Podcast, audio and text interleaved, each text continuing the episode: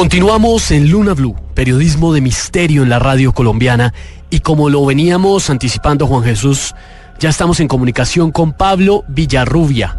Él es periodista, escritor brasilero, muy reconocido además por su trabajo como periodista de misterio en España en programas como Cuarto Milenio y es un hombre que conoce bastante de este tema del que hablamos esta noche, de esas luces asesinas.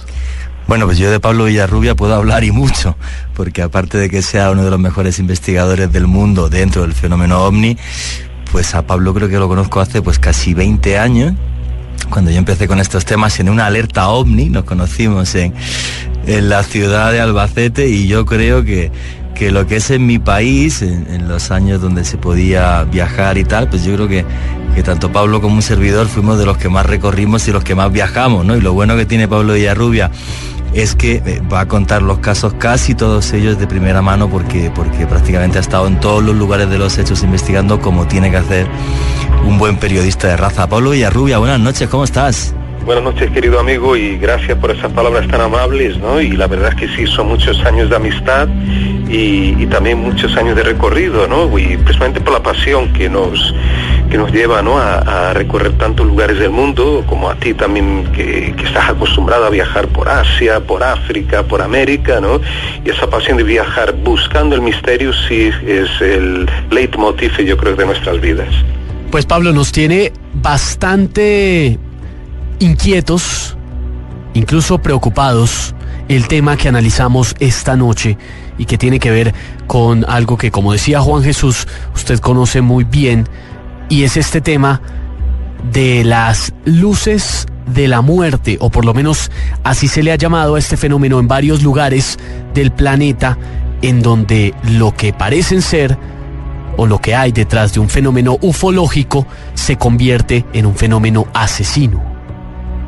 Sin duda, sin duda, y lo, no lo digo solo yo, lo dice Stephen Hawking, el gran científico británico, con el que tuve el placer de desayunar hace unos meses, en el, bueno, el año pasado, eh, en Canarias, en las Islas Canarias, y, este hombre, hace ya un par de años aproximadamente, alertaba sobre el peligro, el posible peligro de los extraterrestres. Él que nunca afirma rotundamente nada eh, sobre la existencia de ovnis, en esa ocasión sí que se atrevió a decir que si existen, si existieran realmente los, los ovnis los ufonautas, ellos más bien representarían un peligro para la humanidad que algo positivo. Eh, no sé si, puedo hablar de forma tan extrema, pero yo puedo decir que los casos, por lo menos que investigué de forma directa o indirecta, eh, me conducen a creer que aunque sean pocos, son casos muy representativos aquellos que, en que involucran ovnis eh, haciendo daño, haciendo algún tipo de mal a, al ser humano. La verdad, Pablo, o sea, no sabía que habías estado con Stephen Hawking, nos, ha dejado, nos has dejado aquí eh, boquiabiertos tanto a Esteban como a mí. Y la verdad que bueno, o sea, tú tienes un libro publicado que se llama Las Luces de la Muerte, que se publicó aquí en Colombia, Exacto, que lo distribuyó eh, Círculo de Lectores, eh, efectivamente, la editorial Intermedio. Y bueno, Pablo, está lleno de un montón de casos. Yo esta mañana estaba en casa repasando algunos casos a través de internet, viendo fotografías. Por cierto, fotografías que iremos poniendo en arroba Luna Blue Radio, en, mi Twitter, en arroba Juan G. Vallejo. También le digo ya a la gente eh, cuando vaya a ver el Twitter que algunas de las fotografías tienen un contenido explícito eh, que puede ser un poco fuerte porque van a ver algunos cadáveres humanos tremendamente mutilados. Pero bueno, ese libro estuvo aquí en Colombia y algo más, aquí en Colombia también tú recoges un caso, el de Arcesio Bermúdez en, en, concreto, que es también un caso de muerte por encuentro con una de estas naves. Exactamente, aunque sea un caso que yo no investigué di directamente, pero sí me dediqué bastante tiempo a, buscar información, a hablar con algunas personas que estuvieron involucradas, precisamente gente de la APRO, de la, famosa Area of Phenomena Research Organization de, de Estados Unidos, que dedica, se dedicaron en los años 60 y un poco más adelante también a investigar el caso Anolaima ocurrido el 4 de julio de 1969, en los albores de la conquista de la Luna, cuando el hombre estuvo, mm, bueno, cuando en esa época el Apolo 11, unos días después, ¿no? alunizaba y cambiaba radicalmente la historia de la humanidad. Pues eh, en esa época ocurre algo realmente extraordinario, ahí muy cerquita donde están ustedes, a 60 kilómetros solo de Bogotá, ¿eh? no, no, no están tan lejos. Así como ya te contaré en otro programa, que también a unos 40 kilómetros de San Paulo, ocurre un caso extraordinario de Joan Prestes, que ya hablaremos más adelante, y todo eso cerca de grandes urbes. Pero en Anolaima lo que ocurre a Arcesio Bermúdez fue eh, tan extraordinario y tan fatal que, y relacionado con el fenómeno OVNI, y quizá muy poco conocido este, este caso dentro de la ufología. Bueno, en, la verdad que yo he visto varios recortes de prensa donde eh, Arcesio Bermúdez, junto con otras personas, con más testigos, tiene un encuentro ovni. De eso haremos un día eh, un programa especial entero en Luna Blue, pero eh, para que nos adelantes algo, exactamente qué es lo que le sucede a este colombiano. Claro, entonces eh, en aquella época Arcesio Bermúdez era un padre de familia, tenía 54 años, él estaba en una finca, en una hacienda a las afueras de ahí, como digo, en la región de Anolaima, y estaba en una reunión familiar, estaban comiendo, estaban bebiendo, eh, pero con, la familia, con niños alrededor, sus hijos, eh, otros familiares cercanos, y de pronto son los niños que ven a lo lejos, en las montañas, eh, que una luz se, se, acerca. Es una luz muy brillante, diferente de un avión, diferente de un helicóptero, no emitía ningún ruido y poco a poco esta luz se va agrandando, se va acercando. Y, claro, toda la gente que estaba reunida, esas personas que estaban holgadamente disfrutando, era un domingo, me parece que no sé si no me equivoco, era un domingo, eh, de, esta, de esta reunión familiar, se ven sorprendidos y cuando la luz llega muy muy cerca de donde están. Claro, esa luz, eh, el único que se atreve a acercarse a la luz es el padre de familia Arcesio Bermúdez, que eh, se acerca a menos de 10 metros de distancia de un objeto luminoso. Bueno, lo que él ve exactamente. Él describe que era una especie de esfera luminosa eh, que tenía patas de color azul y verde, también brillantes, y dentro de este aro de luz, él describe que hay una persona pequeña. Es una persona que de la parte de la cintura para arriba es como una, una persona normal, aparentemente, pero de la cintura para abajo tiene el cuerpo como una especie de forma de letra A brillante es lo que describe. Y eso, digo, no, no pudo haber confusión porque estaba a menos de 10 metros de distancia. Eh, el objeto, como dije, no emitía ningún tipo de, ruido. Está algunos minutos allí. Eh, los niños no se atreven a, acercarse, ven de lejos, digamos, aquel, aquella esfera luminosa y lógicamente Arcesio se ve totalmente eh, estupefacto, se ve prácticamente paralizado delante de, esta, de este extraño objeto. Y después de, este, estos minutos, eh, la, esfera luminosa empieza a ascender nuevamente y desaparece en lontananza. Bueno, la peor parte viene a partir de ese momento, a partir de la desaparición, eh, porque Arcesio regresa junto a los suyos y él percibe que él no se siente bien, se, siente mal, está como mareado, siente náuseas y, lo llevan a un hospital. Entonces le llevan a un hospital en Bogotá y, allí le atienden los médicos, un grupo de médicos, y constatan, constatan que él tiene una temperatura, presenta una temperatura muy baja corporal, muy raro, porque no era una precisamente sí que era una región de montaña, pero no demasiado frío en esa época del año. Creo que habría una temperatura, se calculó, de 19 grados en aquel momento. Eh, empresa presenta también falta de, apetito, no, no quiere comer nada. Y lo más extraño, surgen unas manchas azules y oscuras en su piel, en su rostro especialmente. Los médicos mm, aventuran, dicen que podría ser una gastroenteritis aguda de la que padecía en aquel momento Arcesio. Pero 48 después, eh, horas después de este avistamiento tan extraño, Arcesio fallece. Eh, se da el deceso de este, de este hombre, de este padre de familia. No hay explicaciones, digamos, convincentes para, para su deceso. Y, empiezan entonces una serie de especulaciones, de investigaciones. Parece que hay un cierto secretismo al principio.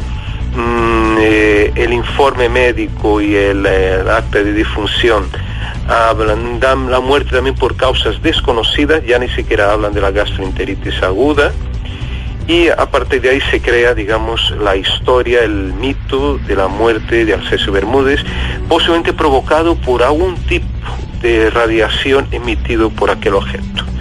Eh, no sé si en aquel mismo año o poco después, eh, varias personas o representantes incluso de la APRO que estaban de, de esta organización norteamericana que, más tarde fue acusada esta organización de, pasar informes a la, a la CIA.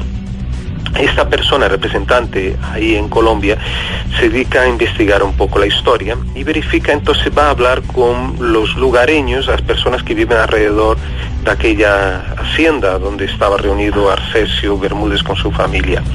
Y él verifica que aquella región habla con un anciano y le cuenta que en aquel lugar existió un templo de un cacique, de un jefe indígena muy importante, que había enterrado en aquella región un tesoro. Otra persona le habla de, mm, que allí era un cementerio y que allí habían muerto muchas personas en la época de la conquista española. Eh, se habla entonces, la gente hablaba de las guachas, de las guachas que eran como, bueno, que eran estas luminarias, estas luces que supuestamente señalan la presencia de un tesoro enterrado en algún lugar en aquellos territorios. También se habla, mm, este mismo eh, representante de la APRO habla, de los mojanes, que, que son como entidades, espíritus de ríos y lagunas y guardianes de tesoros. Y lo que se asocia es luces extrañas en aquella zona, en aquella época, por lo menos 69, principios de los 70, de estas, asocian estas luces también con el fenómeno ovni. Eh, las guachas, las luminarias que aparecen en el lugar. Entonces, mm, básicamente, y eso habrá investigado muy bien el compañero William Chávez, que es un gran ufólogo, ¿no? un gran investigador ahí en Colombia. Pero hay un detalle muy curioso eh, que años después también, ah, que los niños que habían estado presentes en aquella reunión familiar, eh, tiempos después fueron hipnotizados por la gente de la APRO mm, para que describieran con detalles lo que habían visto. Y algunos describen realmente esa esfera y un bulto, alguna, alguna persona dentro de esta esfera luminosa. O sea, se verifica que los otros testigos también vieron algo semejante a Arcesio Bermúdez y que aquello no fue ninguna, digamos, alucinación. Pero quería contar también, había otro detalle también que lo llamó atención a los científicos de la época, me parece que de un, de un centro de estudios de radioactividad, de energía atómica en Bogotá, es que recogieron los, eh, una linterna y un reloj que portaba en aquel momento Arcesio Bermúdez para verificar si esos objetos estaban contaminados con radioactividad. Las, los análisis dieron digamos resultados negativos, o sea que no había radioactividad en estos objetos como se podía mejor sospechar y a lo mejor que hubiera provocado la muerte de Arcesio Bermúdez. Pero hay otro detalle muy extraño y muy curioso que también años después se intentó, ¿no? o sea, se abrió, se, se exhumó el cuerpo de Arcesio, se abrió su, su ataúd y estaba completamente vacío. Eh, se rumoreó una época... Perdona Pablo, te, voy a cortar porque eso me parece, vamos a ver, una cantidad de datos maravillosos, ¿no? Y para ir recalcándole a, a todos los oyentes, que un día haremos un programa especial solo del tema de Arcesio Bermúdez. Creo que vale la pena. Sí, ¿eh? invitando a William Chávez, pero iremos al lugar de los hechos a ver si podemos ver a más, a, más testigos. Eh, esta mañana, antes de, esta entrevista, hablé con eh, con William Chávez para comentarle que, que te iba a hacer una entrevista sobre tu libro Las luces de la muerte, que no será una, serán más, porque, porque son un montón de casos y no nos caben en, en este programa. Y William, que sí estuvo con los médicos que, que, pudieron observar tanto el, la enfermedad rapidísima como el deceso, como la muerte de Arcesio Bermúdez, me comentó que uno de los médicos le dijo, Estoy tan sorprendido porque jamás en mi vida he visto como a alguien se le hiela la sangre. Exacto. Es lo que era está... muy raro la baja temperatura corporal que presentaba, eso es cierto. ¿eh? Efectivamente, eso es lo que me comentaba William esta mañana, aunque ya te digo que, que otro día haremos un, problema, un programa especial solo sobre esto, al que por supuesto eh, estás invitadísimo. Pero hay una cosa, bueno, sobre el tema de, la, de las guachas o eh, de esas luces que están encima de las huacas, que es algo común en en todo el país obviamente no tienen esa capacidad de matar ni mucho menos. Y en alguna ocasión se puede decir que incluso estaría justificada de una forma, entre comillas, científica su existencia por el tema de los, de los fosfatos que se producen cuando hay descomposición de cadáveres. Pero hay un dato que nos has dado que ahora mismo Esteban y yo estamos completamente helados. El cadáver de, o sea, los restos de Arcesio Bermúdez desaparecieron cuando se, se exhumó el cadáver. Exactamente, por lo menos la información que tenemos a través de la APRO y no solo eso, también me llama la atención porque el caso, los casos que mejor he investigado en Brasil, que es el caso de João Prestes, que hablaremos otro día porque realmente es muy extenso, es otra, otra persona, un ciudadano, pero fue en el, 46, en el 46, estamos hablando antes de la era moderna de los platillos voladores, ¿no? llamados platillos voladores, eh, João Prestes, que muere también en circunstancias muy extrañas, eh, eh, que ya contaremos, este hombre, eh, cuando años después, cuando van a abrir la, tumba de, de Joan Prestes, eh, igualmente había desaparecido su cuerpo y también hablaba, rumoreaban que eran franceses las personas que habían sacado su cuerpo de allí. O sea que los rumores en Colombia de, eh, uno, por un lado, Estados Unidos generó ciudadanos que hablaban inglés o ciudadanos que hablaban francés. Sabemos que Francia, ahí por lo menos queda claro que Francia y Estados Unidos están muy interesados, ¿no? Eso lo sabemos, claro, Francia tiene un departamento de investigación oficial, gubernamental, pero no creo que mm, aparentemente que hayan ellos secuestrado, robado el cadáver, por ejemplo, de Joan Prestes o, o, por ejemplo de Arcesio Bermúdez, ¿no? pero... queda ahí el, derecho a la duda, ¿no? De, esta, de esta situación. Es algo que podéis, ustedes que están ahí, y yo creo que vale la pena amigo Vallejo, que eh, junto con William Chávez podáis hacer algo. Yo creo que valdría la pena realmente investigar a fondo unos casos más extraordinarios de la ufología mundial que ustedes tienen a 60 kilómetros de ahí. Desgraciadamente el protagonista falleció en esta circunstancia. Pues Pablo, la verdad que nos lanzas un un reto. Yo estoy contentísimo de que nos cuentes así de bien la historia de Arcesio Bermúdez. Yo la conocía muy, muy, muy por encima, sin prácticamente ningún detalle. En el Twitter estaremos poniendo también ahora los recortes de prensa eh, de la época. Y claro, y encima todo detrás, de fondo, hasta lo que puede ser una conspiración, llevándose los restos de Arcesio. Eso es impresionante, no lo dudes, Pablo, que vamos a ir hasta Nolaima a investigar este caso.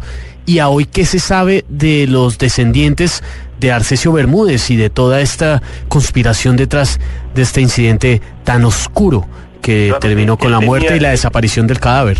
Exacto, él tenía, eh, tenía hijos. Hay una serie de, de nombres, incluso si ustedes eh, cuando lean las luces de la muerte, ¿no? el libro, este libro que publicamos, eh, pueden encontrar esos datos y pueden dar pistas ya para que ustedes vayan atrás ahí personalmente de estos descendientes. Seguro que estará vivo alguno de los hijos, ¿no? Lo que suele hacer cuando empieza a investigar, lógicamente buscar, ¿no? Los parientes y ir al lugar. Yo creo que es fundamental, eh, siempre que se pueda, lógicamente, ¿no? Ir al, al lugar y hablar con los lugareños, ¿no? como hizo también el representante de la APRO en aquella época, y preguntar qué había allí, si había alguna cosa antes, si había ocurrido otros fenómenos.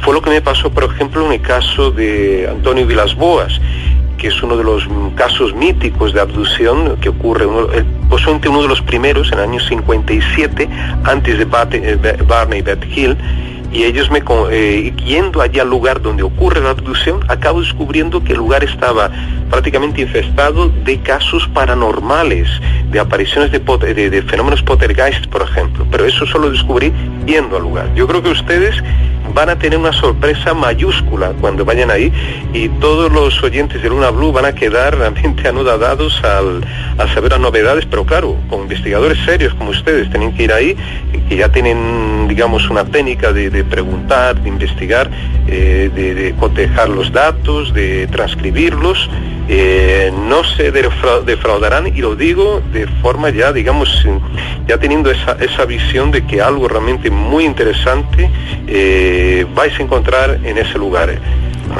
Hermano Pablo, aquí nos han lanzado un desafío que yo ahora mismo Esteban y yo estamos aquí que nos mordemos las uñas porque obviamente vamos a ir y aparte de lo que sí que presume este programa Luna Blue y muy contento de nuestra audiencia, de todos los lunáticos, es que este es un programa de periodismo de misterio. Entonces lo que hacemos es periodismo, es investigar. Por eso, por eso lanzo el desafío y sé que ustedes no me van a defraudar. Además yo tengo mucha curiosidad. señor. tengo mucha curiosidad de saber también ir más a fondo en el de que no he podido estar en Colombia, estuve fíjate en Venezuela, estuve en Ecuador, estuve ahí en Centroamérica, eh, pero faltó esa oportunidad. Pero mira, ahora a través de buenos amigos como ustedes, yo creo que, que está lanzado el desafío para recuperar la historia y hacer homenaje también a este hombre, esta víctima del misterio. Yo creo que merecería un justo homenaje sus familiares, ¿no? Porque realmente mm, para que su muerte por lo menos no haya sido en vano, que la gente sepa quién fue Arceso Bermúdez, qué le pasó realmente y, por qué otras personas también murieron en circunstancias semejantes a las de él, ¿no? Hermano Pablo, nos has dado eh, bueno, una charla de ufología maravillosa contando este caso que pensamos reabrir desde Luna Blue. Ya tenemos un par de ellos ahí tenemos que ir a Huayca, lo hemos prometido varias veces y, en cuanto tenga un poquito de tiempo voy a ir un fin de semana junto a William Chávez y también eh, vamos a ir hasta este lugar que está tan cerca de Bogotá porque ni más ni menos que uno de los episodios más importantes de la ufología mundial eh, se dio ahí, correcto. Yo creo que tu libro Las luces de la muerte es, a mí me encanta. Le está echando un vistazo a fondo esta mañana, lo conocía hace años cuando lo publicaste. Y claro, das una, una versión de, que es muy posible que el 99% de los avistamientos ovni eh, no tienen nada de nocivo ni de negativo. Exacto. Eh, la mayor parte no, que la gente no se asuste también. así son los casos minoritarios, pero muy contundentes, muy llamativos. ¿no? Eso es. Y en tu libro, además, eh, recoges un montón de casos similares a eh, a este, incluso de algunas eh, zonas que también comparte Colombia con, con tu país natal vecino que es eh, Brasil. En concreto a mí un tema que me fascina, que yo lo leí hace muchísimos años cuando empecé con esto de ufología, que es lo que se conoce como las luces chupa chupa. Y corrígeme si me equivoco, Pablo. En, sí, sí, sí, no, es así popularmente eran conocidas así, o luces vampiros también la llamaban Efectivamente, en la Amazonía de Brasil y que, eh, pues bueno, pues como bien sabes, el Amazonas está en Perú, está en Colombia y, está en Brasil. Entonces, eh, Pablo, tú sí estuviste investigando allí eh, bien a fondo el tema de esas luces pequeñitas que se aparecían y que, y que, bueno, que provocaron terror entre la gente.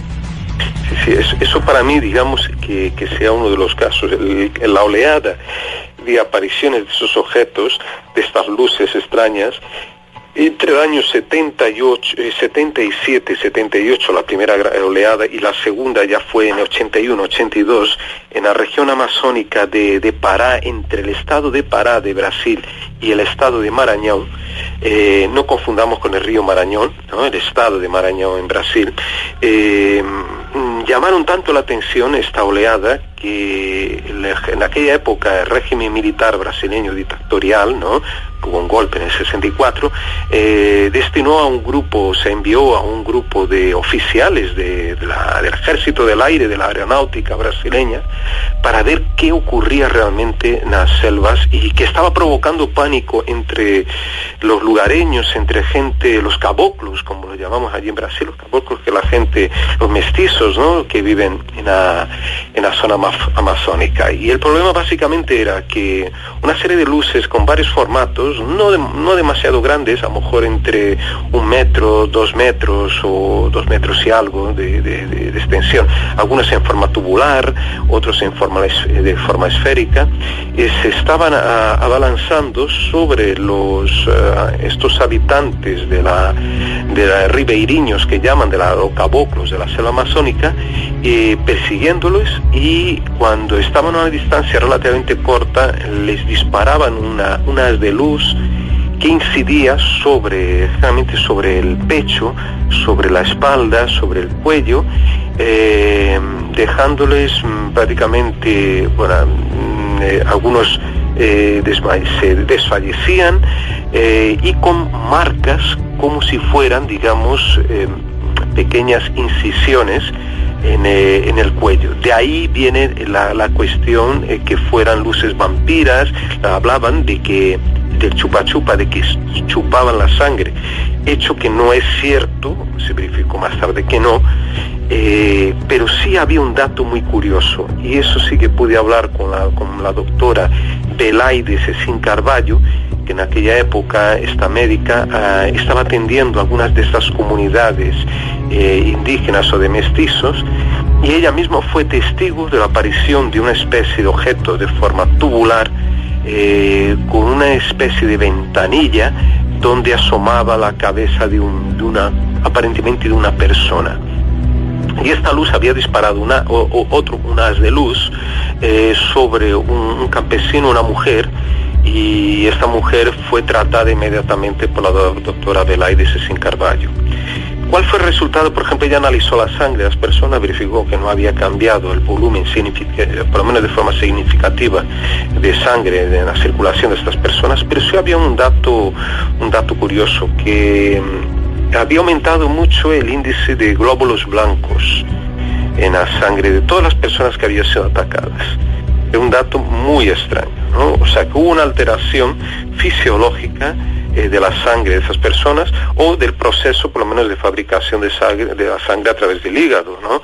De estos seres humanos. Yo recuerdo, yo eh, recuerdo, Pablo, haber leído eh, ese caso hace muchísimos años. No sé si alguna vez, incluso en algún almuerzo de los que tuvimos allí en Madrid, lo llegué a hablar contigo porque las fotos son muy espectaculares, las estamos poniendo ahora mismo en, en el Twitter, en arroba Luna Blue Radio y también en arroba Juan G. Vallejo, donde se ve la gente como con una especie de tres incisiones provocadas como una especie de láser o algo así, y luego tremendamente curioso el hecho de que le faltaran glóbulos rojos. Aquí, eh, de esto que se conoce también como pequeñitas luces que se mueven o que se conoce como luces populares, también hay casos aquí, por ejemplo en Antioquia, pero yo no conozco ningún caso aquí donde hayan llegado a provocar, no en este caso muertes, pero sí un daño aparte del psicológico, estamos hablando de un daño médico, según nos cuenta. Y te voy a, te voy a dar otra pista y otra y os lanzo otro desafío porque averiguando yo estuve navegando eh, por el río entre Belén do Pará la capital del estado de Pará es Belén que es una, ciudad muy grande ciudad de más de, millón de un millón de habitantes entonces me embarqué en, en un barco de este tipo Mississippi que tienen varias varias plantas ¿no? y que vas varios días por, el, por el río bajé por el río Amazonas hasta llegar a Manaus. Y lo curioso, donde siempre, donde paraba, iba indagando, incluso hablé con un médico, creo, déjame ver si me acuerdo el nombre de la ciudad, creo que era Alenquer, es una ciudad que está también en el estado de Pará, eh, a orillas del río Amazonas, y allí me, eh, hablé con un médico que me confirmaba que hubo ataques también aquellas fechas y que le había atendido a una mujer que incluso había abortado eh, durante la aparición de una, de una de estas luces, ¿no? Estaba embarazada, lógicamente. Y, entonces, a, medida que navegaba, iba llegando a Manaus, eh, escuchaba de las personas, de los de gente de la orilla del río, que habían otros casos, que habían sucedido casos también de ataques. Eh, tengo informaciones por parte de un compañero también un investigador, Daniel Reviso Giese, que era un biólogo, que fue el pionero en las investigaciones de, fenómeno chupa chupa allí en, en, Amazonía, de que el fenómeno se hubiera llegado hasta Manaus y Manaus había subido hasta la región entre las fronteras también de Venezuela y Colombia y que el fenómeno hubiera entrado eh, meses después o un año después en esos territorios. ¿Cuál es el problema? Que no hay investigadores en esas zonas selváticas. Yo descubro casualmente, o, no, bueno, en este caso porque yo iba preguntando, ¿no? En otras ciudades fuera ya de aquellas de la costa de Pará, donde había en Colares ya de Mosqueiro, donde habían ocurrido los principales casos, pero al internarme más, a entrar más por el territorio, por el río Amazonas, y ahí indagando y iban surgiendo nuevos casos. El que al no haber investigadores, esos casos no fueron recogidos y por lo tanto no existen, entre comillas, ¿no? Pero um, todo lleva a creer que eh, el fenómeno se desplaza geográficamente del este hacia el oeste mm, o sigue por lo menos el curso del río, del río Amazonas, sube por el río Negro y ya se, se divide y entra en territorio colombiano, de la Amazonía colombiana y también de Venezuela. O sea que si tenéis ahí. Sí, sí, nos está dando. O sea que si quisiéramos investigar ese fenómeno de esas luces agresivas en Colombia, tendríamos que seguir el sendero del Río Negro en Brasil hacia la frontera colombiana. ¿Es correcto, Pablo? Sí, sí. Bueno, ahí está, más próximo está Colombia y Venezuela. Ahora no tengo un mapa delante, pero podemos ver, tenéis que ver qué ríos corresponden o que ya qué ríos se ve, cuáles son los afluentes o los ríos que están en esa zona próxima a la frontera de Brasil y seguir por ahí también, ¿no? Seguir ese rumbo. Que es lo, aparentemente, porque yo en el año 96 me voy a, a una ciudad que se llama San Gabriel da Cachoeira, un momentito que os digo, por aquí estoy era delantero de mi computadora y voy a mirar, mira, mapa, mapa América, América Latina y, entonces, estando en San Gabriel de Cachoeira, que es básicamente una base militar, casi una base militar de, brasileña, que está muy cerca de la frontera también de Colombia, eh, pues ahí, ahí encontré casos eh, también de luces más recientes, eh, serían casos de los años 80 y 90. en este caso no hirieron a las personas, pero sí que se lanzaban sobre varios eh, campesinos y esos campesinos tenían que estaban en sus barcos, en sus canoas y ellos tenían que eh, lanzarse al mar, eh, o sea, al mar, al río, al agua del río por, la, por el susto ¿no? que llevaban en función de esto. Entonces, eh, mira, estoy viendo que realmente hay una zona, hay una bifurcación, no veo bien aquí el mapa ahora mismo, eh, pero ustedes pueden mirar exactamente qué ríos, el río principal. El río Negro llega, así, llega hasta la frontera de Venezuela, entre Venezuela y Colombia.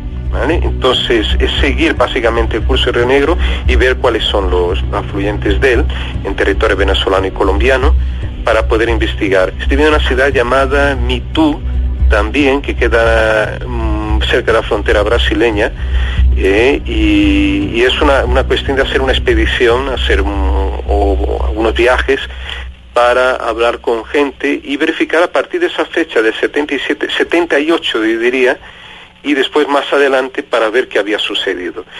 Algo semejante ocurrió no hace mucho tiempo, yo diría un año o dos años, en Perú, también Amazonía peruana, se estaba hablando de luces con formato cilíndrico, y recuerdo que los casos que se daban también en 77, 78 en Pará, tenían forma, algunos decían que era forma cilíndrica, como describió la misma eh, la doctora Velaide sin Carballo, y también forma de nevera, de neverita o de... Eh, eh, de, un pequeño congelador, una pequeña...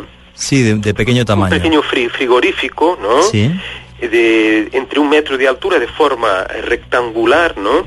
Y como una cajita y que eh, en algunos casos, mira qué interesante, eso lo recogí, eh, ahora me estoy acordando, en Marañón, ya de una oleada, la siguiente oleada del 81-82, que los lugareños me hablaban de este pequeño frigorífico de un metro de altura, porque era blanco y totalmente luminoso, y algunas, en algunas ocasiones de él emergía una especie de brazo, dicen un bracito, que se extendía por más, quizás por un metro aproximadamente, o un poco menos, y que tenía algo rotativo en el extremo, ese brazo, y después se eh, retrotraía otra vez y se ocultaba dentro de este objeto volador, como digo también arrojaba o lanzaba algunas de luz hiriente ¿no? a, a, las personas que estaban por allí. La verdad que el, Amazonas, que, bueno, el Amazonas sigue siendo muy desconocida regiones amazónicas, tanto en Perú, tanto en Brasil, eh, cuenca amazónica, Venezuela, Colombia, tiene muchísimas zonas todavía inexploradas, la más inexplorada el Parque Natural de Chiribiquete, que está todo, todavía eh, todo por investigar, y, zonas de Brasil. Cuando hablamos de la Amazonía, efectivamente, pues pensamos que, que bueno, que hay criptozoología, que, que animales sin clasificar. En mi caso, yo me he recorrido personalmente, sí, buenas partes de la Amazonía peruana y de la del norte de Bolivia, toda la zona de Ruenavaque hacia, hacia el norte, toda la cuenca amazónica, en aquella época buscando otra historia que es el Mapinguarí, una especie de, yeti del Amazonas del que otro día, del que otro día hablaremos. Lo que sí quiero decirte, Pablo, eh, nos salta una lección periodística, hermano, eh, de lo que es periodismo de misterio, de lo que tiene que, hacer un investigador, que es coger su mochila, su cámara de fotos, de ir a preguntar. Nos ha puesto encima de la, de la mesa casos, no solamente eh, para que nosotros comencemos a indagar y a todos los lunáticos les digamos qué sucedió, por ejemplo, con el tema de, de Arcesio Bermúdez, y a mí me han dado una gana tremenda de ir al Amazonas, que no sé, Esteban, ¿qué, ¿qué opina? Lo que nos acaba además de contar Pablo, impresionante de lo que tiene que ver con la frontera con Brasil, toda la zona suroriental de nuestro país, en Mitú, ahí en la capital del Baupés y toda esta zona fronteriza con Brasil. Es, es impresionante esto porque hay evidencia muy fuerte que nos está llamando como investigadores a que nos hagamos cargo de saber, conocer y difundir qué es lo que está pasando en ese lugar.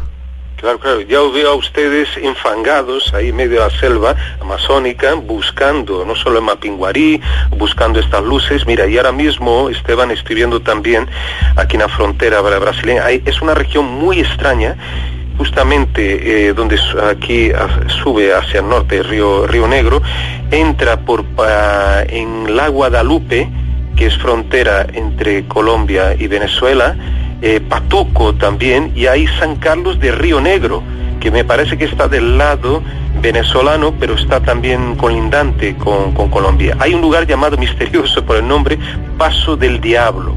Esta, eh, por lo que yo veo, es una zona para ser investigada, no solo por esto, sino porque también entre esta región, entre Brasil y esta parte de Colombia y Venezuela, se habla de las míticas ciudades de Acacor, de Acacor a Cajín, y, que, hay otra, una tercera ciudad que buscaba Eric von Daniken en los años 70 y que hay un libro llamado Crónica de Acacor, un libro muy extraño eh, que mezcla realidad con ficción, pero muchos datos interesantes sobre unas pirámides gigantescas que se situarían en esta zona de la frontera entre Brasil y Colombia y Venezuela y hablan también de una ciudad perdida, supuestamente eh, que fue construida o, habitada por seres venidos de las estrellas según antiguas tradiciones. Hay, es una historia, mm, como vuelvo a repetir, que mezcla la, un poco la ciencia ficción, y, pero también hay muchos datos reales. Sí, ¿eh? pero bueno, tan, tan fantástica y maravillosa que Steven Spielberg, la cuarta parte de Indiana Jones, se basó también buena parte en este libro, en las crónicas de Acacor, y de esa ciudad que está en el Amazonas. Muy bien eh, recordado, amigo, Jesús, porque conoces bien el tema, sin duda. Sí, sabes que soy un, un loco del tema de, la arqueología y cuanto, y cuanto más extraña, eh, mejor. La verdad, Pablo, que nos has puesto una cantidad de enigmas encima de la mesa, que bueno, que lo que nos dan ahora mismo ganas a todos es de, de coger la maleta y de irnos a investigar este maravilloso país en el que vivimos, que es Colombia, y que nos ofrece mil tesoros todavía por descubrir. Precisamente eso de lo que hablaba. Rico en toda, en toda América, posiblemente misterios, posiblemente por eso, porque también están sin investigar y es una gran oportunidad que tienen ustedes de hacerlo, ¿no? Así es, y lo haremos, Pablo, porque eso que nos acaba de entregar en esta noche Pablo Villarrubia, que comparte en Luna Blue esos conocimientos de un caso tan polémico como el que hablamos esta noche de las luces asesinas, pero además toda esta evidencia de lo que está pasando en nuestro país, en la zona fronteriza con Venezuela, por San Carlos de Río Negro, en la zona fronteriza también con el Brasil, muy cerca de Brasil, en, en la frontera con Baupés, con Mitú, pues definitivamente tendremos que ir hasta allá a investigarlo. Pablo, muchísimas gracias por haber hecho parte de esta Luna Blue y que no le quepa la menor duda que acá lo vamos a estar molestando bastante. Qué bien, qué bien amigo. Yo encantado y, de colaborar con ustedes, con Luna Blue y desear lo mejor a, a ti Esteban y también al amigo Vallejo que tiene mucho valor realmente porque se ha movido mucho por ese planeta y todavía mucho le queda y nos queda, espero, ¿no, amigos? De, y especialmente en Colombia, un territorio todavía desconocido del misterio. Pablo Villarrubia, hermano, no sabes la alegría que me da de que, de que estés con nosotros compartiendo tus conocimientos, compartiendo un rato de misterio y de ufología. Aquí en Luna Blue tienes tu casa y seguro que te vamos a escuchar mucho todos los lunáticos aquí en Colombia. Un abrazo muy fuerte hasta dentro de muy poquito, si Dios quiere. Gracias amigos, un fuerte abrazo también.